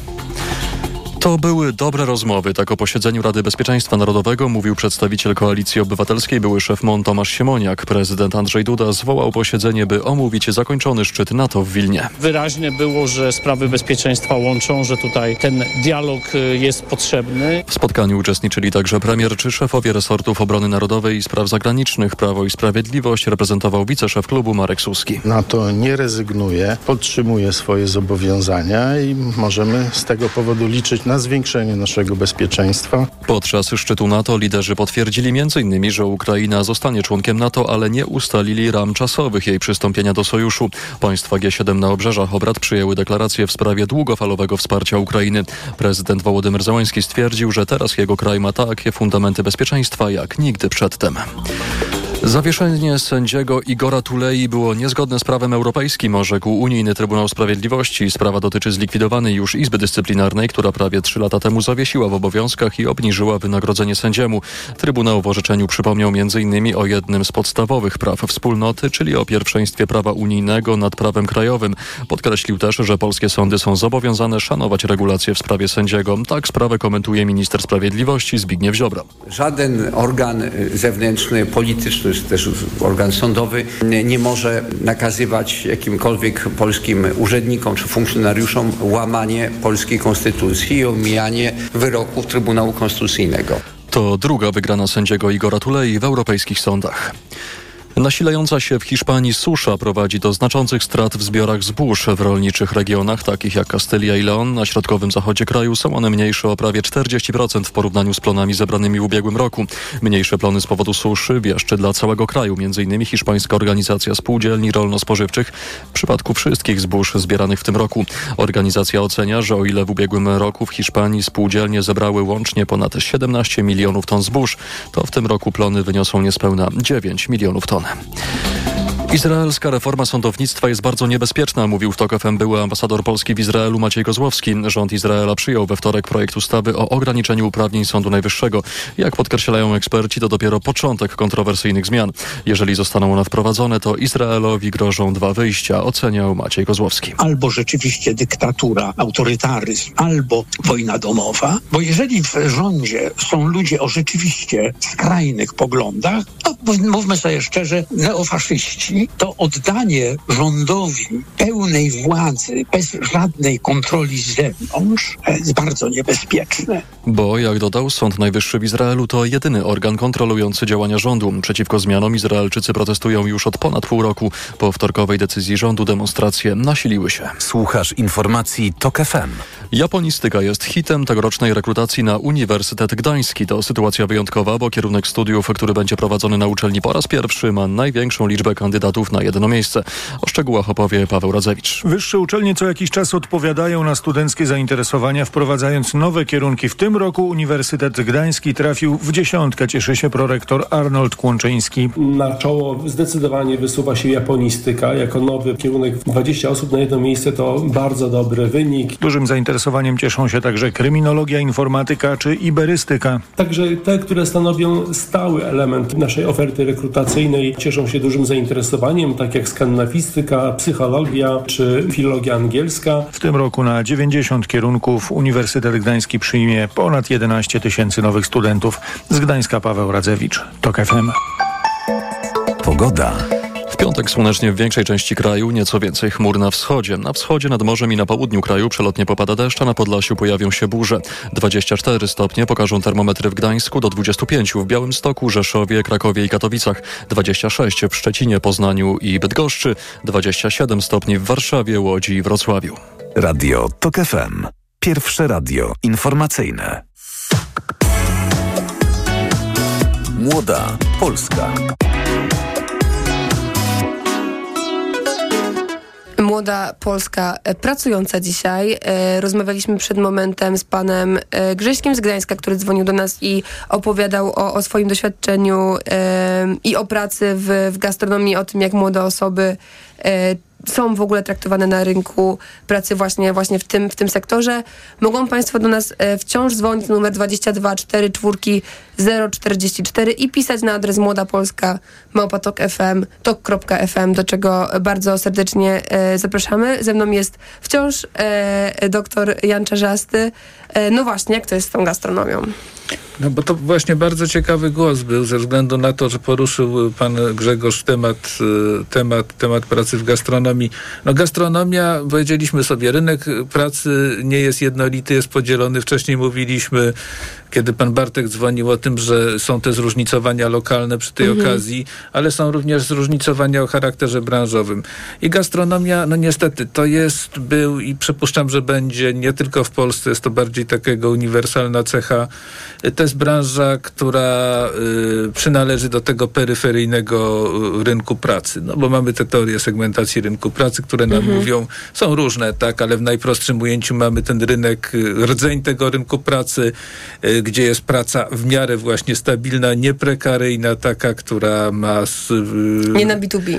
Nie na B2B, praca, tak, no, umowę o pracę y, i jest to praca dobrej jakości, nie rozwijając tego pod każdym względem mhm. dobrej jakości. Mamy te peryferia, gdzie mamy tę pracę sprekaryzowaną. Gastronomia jest sztandarowym tego przykładem. Y, tam jest y, i też y, każdy doskonale to wie, szara strefa jest spora, preferencja dla zatrudniania na umowy cywilnoprawne nie dziwi, bo to jest po prostu desperackie. Tam się operuje na niskich marżach, więc bardzo mocno dąży się do ograniczenia mhm. kosztów. Tam, gdzie można je kontrolować, a stosunkowo łatwo jest kontrolować koszty pracy. Więc praca w gastronomii, ona zresztą nigdy nie tworzyła i raczej tak nie będzie, to nie jest coś, co, że tak powiem, e, e, na co, na co byśmy patrzyli, wchodząc tam jako młodzi ludzie, e, inaczej niż w kategoriach zajęcia przejściowego, a że no sobie dorobię jako kelner, kelnerka, tak, czy, czy, czy właśnie w kuchni, ale wizja ścieżki kariery, mhm. że tak powiem, no to jest raczej rzadka rzecz, bo to z kolei wymaga no przede wszystkim, tak jak i wszędzie, zdobycia kwalifikacji wykształcenia, żeby tak. zostać szefem kuchni, czy w dalszej perspektywie otworzyć własny lokal. No tak, Więc... ale odróżnia nas to od, od tych południowych e, rynków, o których mówiliśmy też, no bo jak myślę sobie o Włoszech, chociaż może to stereotyp i, i może to wcale nie jest prawda, ale jak myślę sobie o Włoszech czy o Grecji, no to wyobrażam sobie, że to są miejsca, w których jak najbardziej bycie kelnerem to może być praca, z której czujemy się dumni, która też jest częścią naszej tożsamości. Zapewne tak, biorąc to, to, to też są kwestie kulturowe, że y, lokal, tak, restauracja, mhm. tawerna, generalnie y, tego, to jest instytucja społeczna no tak. w, tych, y, w tych krajach ze względu na określony y, tryb życia, który tam jest prowadzony. No życie społeczne kwitnie, tak, w, nie w domu, tylko właśnie w restauracji. To jest ta przestrzeń społeczna, w której ludzie wchodzą w interakcję, integrują się, żyją po prostu. Mhm. Więc może z tego względu ta ranga, status społeczny mhm. tej pracy jest wyższy. Może, nie, nie chcę tutaj wchodzić w, w jakby w, dalej w spekulacje, ale to wcale nie oznacza, że warunki pracy, które ci ludzie są mają, lepsze. są lepsze. I jeszcze chciałbym zwrócić uwagę na jedno. To też jest moim zdaniem symptomatyczne. Wszędzie gastronomia to jest jeden z tych sektorów, który przyciąga pracowników, y, migrantów, imigrantów. Takich, którzy często są w trudnej sytuacji, nie mają wyboru, chociażby ze względu na Y, brak znajomości języka, więc lądują w kuchni. No wiadomo, że no, kelnerem, czyli na, z klientem bezpośrednio pracować mhm. nie mogą. E, no ale też padają wtedy często y, ofiarą wyzysku. No taka, taka, taka to niestety jest prawidłowość. E, to jest z nami na linii już od, od, e, od długiego czasu pan e, Adam, który dzwoni do nas z Norwegii. Dzień dobry, panie Adamie. Halo, halo, panie Adamie, jest pan z nami? Mm. Chyba, czy straciliśmy pana Adama? To może w międzyczasie e, porozmawiamy z panią e, Danutą z Wrocławia, która, e, która też do nas dzwoni. E, i, I przypomnę tylko, że e, pytanie mamy takie, czy według państwa polski rynek pracy jest atrakcyjny dla młodych osób?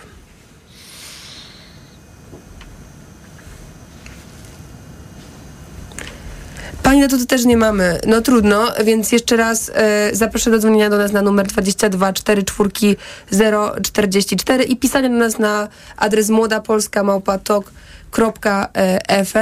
Zadajemy pytanie, czy według Państwa polski rynek pracy jest atrakcyjny dla młodych osób i e, o tej atrakcyjności, ale też o tym, czy w ogóle jest do przeżycia dla młodych osób. Dzisiaj rozmawiamy z panem doktorem Janem Czerzastym z Kolegium Ekonomiczno-Społecznego szko- e, ze Szkoły Głównej Handlowej w Warszawie. Rozmawialiśmy o gastronomii i, i, wspomniałeś tutaj o tym, że, że to jest jednak ten sektor, który jak najbardziej przyciąga mm, osoby e, spoza Polski, które przyjeżdżają tutaj i też szukają Tak. pracy, więc często niestety traktowane są gorzej niż, niż po prostu Polki, Polki i Polacy.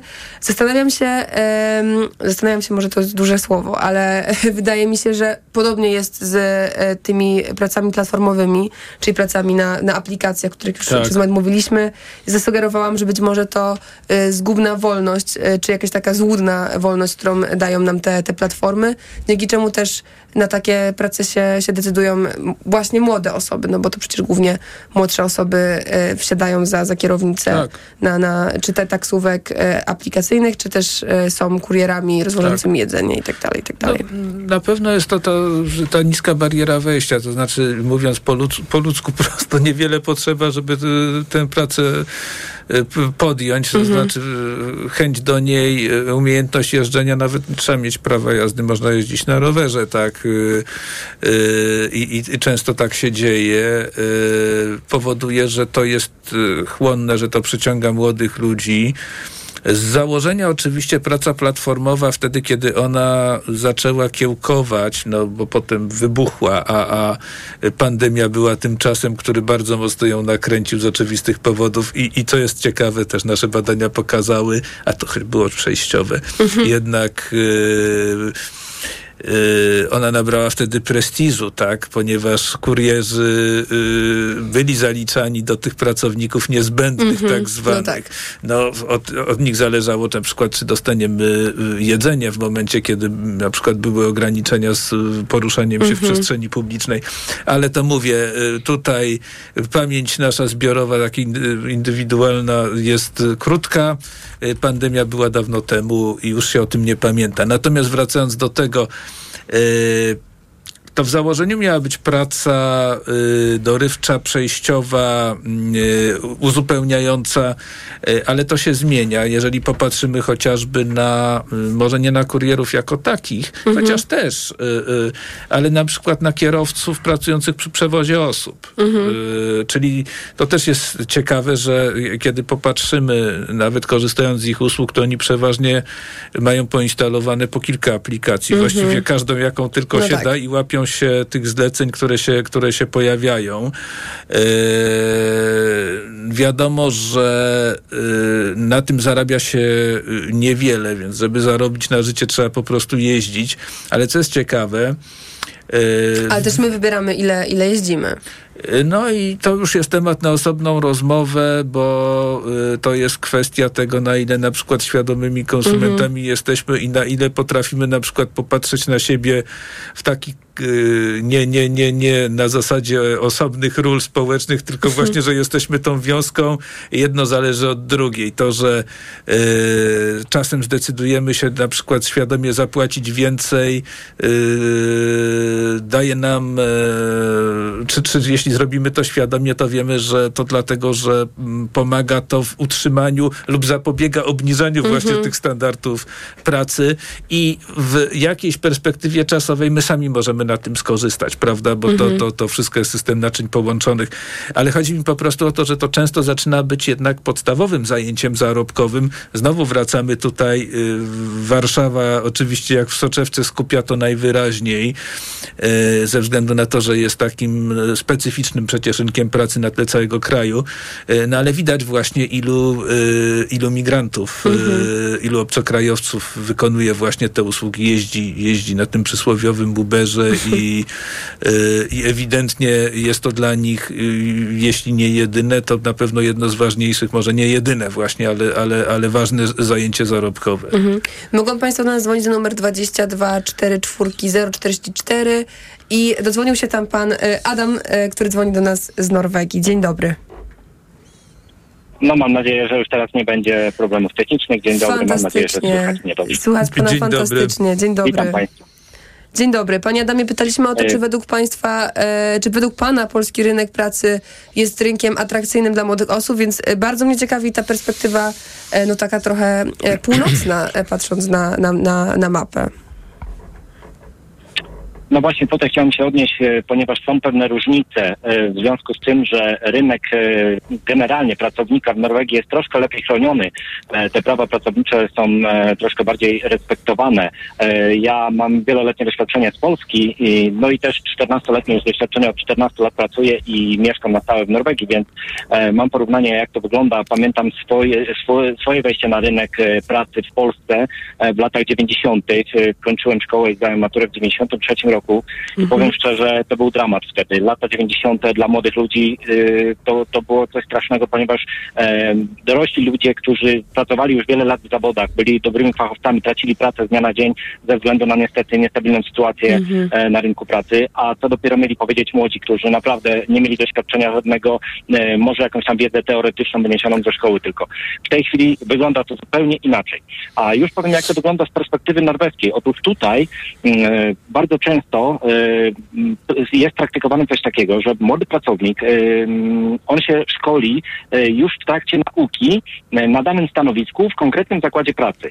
Ja podam, zawsze podaję przykłady najbliższe wokół mnie i w moim zakładzie jest na przykład tak, że pracują w tej chwili jest dwóch pracowników, którzy wcześniej byli uczniami szkoły i u nas mieli praktyki. E, i w tej chwili jest taki, taka trzecia osoba też, e, taki kolega, który kończy już edukację i za chwilę stanie się pełnoprawnym pracownikiem, natomiast e, w międzyczasie już po zdobyciu uprawnień, bo jest kierowcą zawodowym, po zdobyciu uprawnień to po prostu jego praktyka to była już nie jako praca, przygotowanie jego do zawodu. On się mm, zaznajomił z tym rynkiem pracy, wie jak wygląda ta praca, już nie, nie będzie niczym zaskoczony wchodząc na taki rynek pracy. Mój szef też nie jest zaskoczony, że nie wie kogo przyjmuje, bo to jest człowiek, którego sam jak gdyby wykształcił, pomógł mu się wykształcić, tak? I dzięki temu e, tutaj korzyści są obopólne, wydaje mi się, w takiej sytuacji. A przepraszam, Panie Adamie, jaka to branża? Ja jestem kierowcą zawodowym już 27 rok w tej chwili e, i ja trochę inaczej dzisiaj mogę na to patrzeć, ponieważ Mhm. e, jest rynek pracownika, Mhm. więc e, jak gdyby możemy stawiać warunki, jeśli, jeśli tak. oczywiście I w całej Europie brakuje E, kierowców. natomiast- Tak. Tak, mój tata też jest kierowcą zawodowym, natomiast z kolei Janie- on w Niemczech, więc, więc tutaj wszyscy kierowcy zawodowi, to jest Więc, bardzo trudna Panie praca. Janie, ja tutaj jest, tak, jeśli mogę, e, ja akurat, e, no mimo tego, że e, reprezentuję tą branżę jako, jako pracobiorca, to chciałbym tutaj też wziąć obronę trochę mm, pracodawców, ponieważ bardzo często z tym i nie jestem z tego dumny, że wielu moich kolegów niestety traktuje to w ten sposób, że dzisiaj ja mogę sobie stawiać warunki. Mhm. Ja jestem za tym, żeby zawsze panowała równowaga, ponieważ wtedy ten rynek jest dobry i stabilny. Jeżeli będzie rynek pracownika, jest problem, ponieważ pracownicy nie szanują pracy. Natomiast jeśli jest rynek pracodawcy, to samo dzieje się w drugą stronę, czyli pracownik nie jest szanowany. Ja to przerabiałem w latach 90., jak byłem pracownikiem, którego nikt nie chciał przyjąć. E, I dzisiaj e, ja mogę stawiać warunki, ale ich nie stawiam. E, Ja oczekuję od pracodawcy tego, co mnie interesuje i zapewniam maksymalnie najlepszą pracę, jaką jestem w stanie wykonać z racji posiadanego doświadczenia. Jeżeli pracodawca ocenia i wynagradza, wynagradza w taki sposób, który mi odpowiada, my usatysfakcjonowani. Mhm. E, a nie wydaje się panu, że, że pewnie to jest trochę e, zas zasługa tego, że, że faktycznie ten, ten poziom praw pracowniczych w Norwegii no jest znacznie wyższy niż, niż u nas w Polsce? Że dlatego dzięki temu jest tak, że te takie podstawowe rzeczy e, są, są panu, podstawowe prawa są faktycznie zapewnione zawsze i, i można w ogóle wtedy dochodzi do tego, że te warunki faktycznie można stawiać. Tak, ale wydaje mi się, że tutaj te prawa tylko chronią tak naprawdę ludzi wchodzących dopiero na ten rynek, którzy nie mają jeszcze doświadczenia odpowiedniego. Ta wiedza teoretyczna musi tylko im wystarczyć. Natomiast w przypadku pracowników, którzy już mają spore doświadczenie, umiejętności i są poszukiwani na rynku, Mhm. tak jak tutaj nieskromnie mogę powiedzieć, e, my pracujemy za dużo wyższe stawki niż wszystkie ochrony między innymi e, branżowe umowy, które gwarantują nam minimalne stawki e, za nas. Ja już dawno pracuję powyżej tej minimalnej stawki, ponieważ mnie chroni moje doświadczenie i to, co sobą prezentuję, czyli y, no, ja jestem w stanie wykonać pracę, które młody pracownik, no tutaj niestety e, braku będzie niestety skazany na to, że, jednak będzie pomijany przez pracodawców. E, dlatego, że e, pracujemy tutaj norweskich warunkach Klima tutaj naprawdę jest okrutna dla kierowców. I powiem tutaj, no niestety młodzi pracownicy muszą zanim Mhm. e, kierowcami, którzy będą pracy. Niestety trochę pana, trochę pana rwie, ale, Mhm. ale dziękujemy bardzo za ten głos e, i, i zapraszamy do słuchania dalej. E, no właśnie, to jest, to jest ciekawe, bo e, na rynku pracy, w którym te prawa pracownicze no, są na zupełnie innym poziomie i, też uzwiązkowienie jest na zupełnie innym poziomie niż, Absolutnie niż w tak. Norwegii. To jak, jak jest u nas? Znaczy u nas jest y, inaczej. To właśnie ciekawy głos. Y, cieszę się bardzo właśnie, że y, od naszego rodaka, który osiedlił się i żyje już wiele lat i pracuje w Norwegii, taki głos tutaj dotarł. Y, Bo tam się pojawiło kilka właśnie takich ciekawych elementów, warto się ich chwycić, y, o czym powiedział, powiedział pan Adam. e, e, I jedna rzecz, tak, y, wysokie uzwiązkowienie, które jest w Mhm. Norwegii, które, y, jak i w innych krajach skandynawskich, ono, y, pan Adam użył określenia umowy branżowe, tu chodzi o układy zbiorowe pracy, tak, którymi Mhm. tam są objęte, objęta jest większość y, pracowników.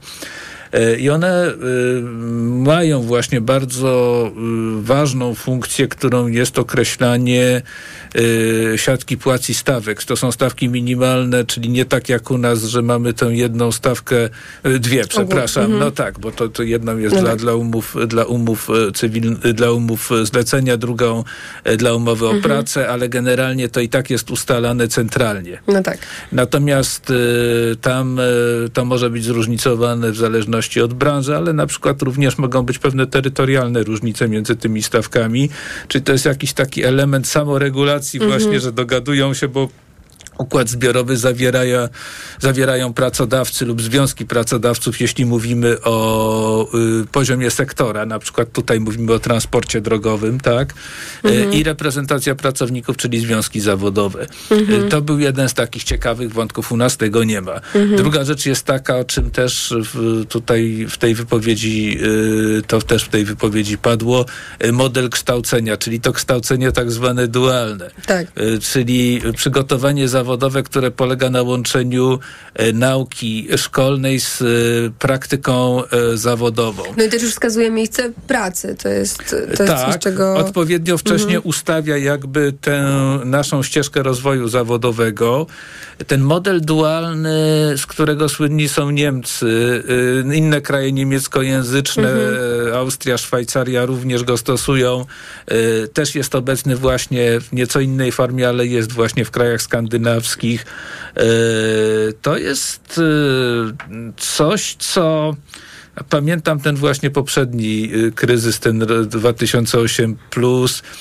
Y, Wtedy się nagle okazało, że to jest coś, czego cała Europa Niemcom właśnie w szczególności Mhm. bardzo zazdrościła, bo y, to jest taki model, który tego kształcenia trochę w pracy, trochę w szkole i potem w miarę upływu Mhm. czasu, im bliżej końca tej edukacji formalnej, tym te proporcje czasu się No tak. zmieniają, coraz więcej w firmie, coraz więcej w pracy, Mhm. y, coraz, coraz mniej tej nauki, nauki formalnej w ławce szkolnej, Y, ale to było traktowane jako coś, co dawało dawało możliwość Mhm. budowania kapitału ludzkiego, Mhm. związania pracownika ze sobą, kształtowania tego pracownika, yy, ale też w tym modelu mm, właśnie nieprzypadkowo mówimy o kapitale ludzkim, tak? Mhm. Pracownik był postrzegany i na przykład yy, yy, wtedy, zresztą w czasie yy, pandemii to się powtórzyło. Chodzi o stosowanie tego skróconego czasu pracy, czyli tego Kurzarbeitu niemieckiego właśnie, który e, mm, jakby pomijając jakby techniczne Mhm. sprawy tutaj, bo u nas też skrócony czas pracy był stosowany i w innych krajach też, chociaż to nie do końca y, y, było to, co w Niemczech, ale co innego chcę powiedzieć. Chodzi o to, że to było jakby, to jest taki namacalny, żywy dowód takiej pewnej filozofii, nazwijmy to, Mhm. w podejściu do e, rynku pracy, że pracownik, ponieważ jest to jest kapitał ludzki, w tych kategoriach się go postrzega, to kapitał się chroni. Mhm. I nawet w sytuacji kryzysowej lepiej jest pójść na rozwiązania kompromisowe, skrócić czas pracy, nawet ograniczyć oczywiście na poziomie właśnie takiej dogadania się Mhm. zbiorowego, Niż się nawet w pożegnać. umowie, niż po prostu pozwolić mu pójść. Mhm. Bo to nie jest tak, że się pozbywam właśnie różnica, różnica Tak. podejścia polega na tym, że nie patrzę na to e, w kategoriach, że pozbywam się tutaj pozycji kosztowej. Mhm. O, i to mi się opłaci, kiedy, kiedy pr- przedsiębiorstwo ma problem. Tylko ja tracę swój Mhm. najcenniejszy być może kapitał, Tak. jakim jest pracownik. Bo to nie jest tak, że kiedy koniunktura się odwróci, to ten pracownik z automatu do mnie wróci. Tak, i z Niemiec i z Norwegii wracamy do Polski, a do, dokładnie do Krakowa, skąd dzwoni do nas nasz e, słuchacz, pan Grzegorz. Dzień dobry, panie Grzegorzu. Dzień dobry, dobry wieczór. E, Ja Dobry chciałem wieczór. troszeczkę mm, zawrotnie mm, odpowiedzieć na postawione przez Państwa pytanie pytaniem. Mhm. E, Przypomnę pytanie tylko, czy według państwa polski rynek pracy jest atrakcyjny dla, dla młodych osób? E, To moja odpowiedź w formie pytania jest następująca. E, mm, Co osoby e, młode uważają za atrakcyjne przy mm, podejmowaniu decyzji odnośnie wyboru pracy? Bo Mhm. przyznam się szczerze, jako osoba, która mm, pamięta swoją pierwszą pracę, swoje pierwsze rozmowy i jako osoba, która uczestniczyła w e, rozmowach podczas rekrutacji, osoba, która, która przyjmowała do pracy, podpisywała umowy e, z osobami młodymi, przyznam się szczerze, że e, mm, nie mam zielonego pojęcia, czego oczekują młode osoby. Mm, Nie są w stanie e, nie są w stanie wyartykułować e, swoich oczekiwań w miarę mm, taki sensowny, jednoznaczny sposób. A czy z pana doświadczenia prowadzenia takich rozmów e, nie, nie ma pan jakiegoś takiego, e, nie wiem, jakiejś wskazówki, co, co może wydawać się tą, tą właśnie atrakcyjnością w, w, w pracy dla, dla młodszych osób? Znaczy na pewno, na pewno zarobki. Mhm. To jest oczywiste, że każdy chce pracować po to, żeby godnie żyć. E, To, to jest oczywiste i, i uważam, że osoby z mojego pokolenia, czyli powiedzmy, nie wiem, lata 80., e, mogą się też od, od młodych osób e, dużo nauczyć. Mhm. E, Natomiast e, mnie troszeczkę mm, jakby, może nie przeraża, ale e, dziwi, czy, czy, czy nie, nie umiem do końca zrozumieć mm, takiej troszeczkę mm, coraz częstszej postawy roszczeniowej tym kontekście, że mm, ja mówię to na, na, na przykładzie mojej branży takiej technicznej, inżynieryjnej. Mhm. A wiadomo, że po studiach e, ma się to przygotowanie teoretyczne, ale mm, ono nie jest e, jeszcze na tyle odpowiednie, żeby na przykład podejmować jakieś e, konkretne funkcje. Mhm. Trzeba się po prostu dużo jeszcze nauczyć i mm, coraz rzadziej e, można zauważyć chęć e, do nauki, chęć czerpania e, z doświadczenia mm, starszych kolegów z pracy. Mhm.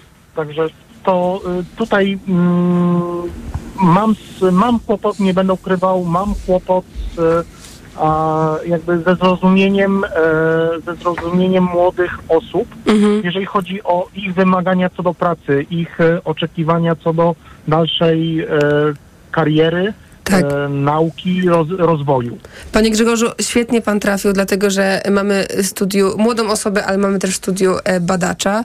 No to może najpierw e, ciebie spytam, jak, jak to jest z tej, z tej strony ogólnej, jak, jak, e, mo, czego młode osoby oczekują od, od rynku pracy? No to jest bardzo dobre pytanie, dlatego że tak jak wróćmy do tego, o czym powiedzieliśmy na początku. a dzisiejsze młode pokolenie jest jakby wewnętrznie bardziej zróżnicowane niż e, to bywało wcześniej. Ja jeszcze raz podkreślę, że e, jeśli szukać jakiejś takiej prawidłowości bardziej, bardziej ogólnej, e, to na pewno jest właśnie zmiana postrzegania pracy i to, że w hierarchii wartości ona jest gdzie indziej niż to było dla ludzi y, starszych, dla pokolenia ich rodziców chociażby, y, że ona nie jest właśnie centrum, nie tworzy centrum życia. Myślę, że to jest bardzo ważne. E, Stąd y, być może to się objawia w takich właśnie postawach i zachowaniach, jak tutaj usłyszeliśmy od pana Grzegorza przed chwilą, że e, oni czasem mają problem z jednej strony właśnie w wyartykułowaniu tego, czego chcą, może nie wiedzą. To oczywiście to nie jest problemem, to, czy inaczej, to jest problem dla obu stron w tym momencie, ale pokazuje, że być może właśnie brak y, tych rozwiązań mających y, ten, ten, ten, ten, przypominających ten model dualny, y, ten problem by złagodził, bo tutaj często jest tak, że okej, y, y, trochę tak jak zresztą było w tej wypowiedzi, już nie pamiętam, to chyba pan Bartek na początku dzwonił i mówił o tych y, młodych ludziach, którzy z mamą przychodzą na rozmowę kwalifikacyjną, co... y, Tak, to brzmi podobnie. Możemy, można oczywiście y, wzruszać ramionami, uśmiechać się z sarkazmem i tak dalej, i tak dalej, jak słyszymy te opowieści, ale jakby trzeba by zobaczyć jakby inny aspekt tego. Mhm. To może wynikać z tego, że to jest właśnie taki gwałtowny e, przeskok. Że tu nie No ma tego płynnego tego- przejścia właśnie, tak. czyli takie życie w tej, e, jak to się ładnie mówi, ładnie, nieładnie, e, wyrwanie ze strefy komfortu, Mhm. okej, teraz jesteś dorosły do roboty, no e, i, to jest takie rzucanie na głęboką wodę. Oczywiście próba jakby złagodzenia tego w taki sposób, powiedziałbym, no Na pewno są za tym dobre intencje, ale efekt jest taki, jaki jest. No trochę to Mhm. jest nieudolne. No nie idziemy z dorosłym człowiekiem na rozmowę o pracę, którą on będzie wykonywał, Mhm. e, a nie jego rodzic. E, a- czyli właśnie coś takiego, o czym słyszeliśmy na przykładzie Norwegii, o czym sami Mhm. wspominaliśmy. E, czyli e, połączenie, e, połączenie pracy z edukacją szkolną Mhm. e, i zmiana tych proporcji, czyli stworzenie takiej płynnej sytuacji przejścia, stopniowej adaptacji, czyli nauczenia się tego, jak się Mhm. pracuje. Również to daje warunki i czas do tego, żeby się zastanowić nad tym, co człowiek chce w życiu robić. Bo Tak. może nagle sobie odpowiedzieć, bo młody człowiek ma do tego pełne prawo, kiedy zdobywa doświadczenia życiowe, uczy się życia, powiedzieć, nie, to jest To nie jednak jest to, mnie. czego to nie jest dla mnie, ja tego nie chcę robić, a to też jest bardzo cenna wiedza. Tak, ja Dowiedzieć jeszcze- się, czego się nie chce robić, Tak. żeby się nie unieszczęśliwić na resztę życia, wybierając złą e, ścieżkę kariery zawodowej na przykład. Tak, ja bym jeszcze y, y, cofnęła się o, o chwilę wcześniej, zanim y, będziemy w tym momencie już wchodzenia na rynek pracy i tego, tego przeskoku właśnie ze szkoły w, w, y, już na sam rynek pracy i pomyślała o tym, no, że trudno, ja pamiętam jak w liceum uczyłam się tworzyć biznesplany na podstawach przedsiębiorczości, a nie uczyłam się niczego o prawach pracowniczych, ale w Aha. międzyczasie zadzwonił do nas pan Janusz z Warszawy, więc y, halo, halo, y, czy jest pan z nami? Dobry wieczór, jestem i przysłuchuję się. I Dobry wieczór. Dziękuję za tą całą dyskusję. Chciałbym zwrócić Państwa uwagę na jedną rzecz, bo mówimy o, już o tym etapie, kiedy ten młody pracownik jest przez nas zatrudniony. Mhm. Ja pracuję w Czyli pan dużej jest firmie. przedsiębiorcą? Nie jestem. Jestem zatrudniony również na etacie, jestem Okej. na stanowisku Mhm. menedżerskim. I w tej chwili poszukuję ludzi do dość prostej pracy, bez Mhm. większych kwalifikacji. Chciałbym zwrócić uwagę na jedną rzecz.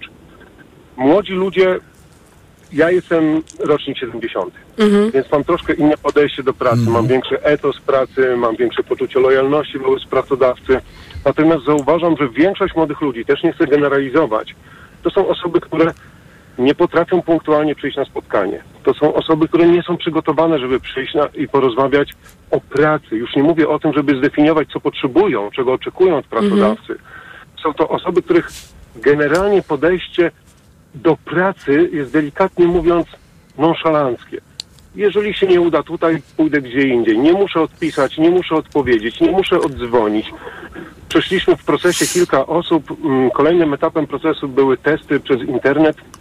Prosiliśmy o wykonanie tych testów. Mhm. Proszę Państwa, połowa z tych osób nawet nie podeszła do tych testów. Mhm. Połowa z tych osób nawet nie była gotowa później odzwonić i powiedzieć dziękuję za poświęcony czas i jednak nie odpowiada mi potencjalna praca u Państwa w firmie. Mhm. To jest jeden z dużych problemów, który dzisiaj widzę jako różnicę między moim pokoleniem, czyli rocznik 70, a pokoleniem młodych ludzi, którzy wchodzą na rynek Mhm. pracy.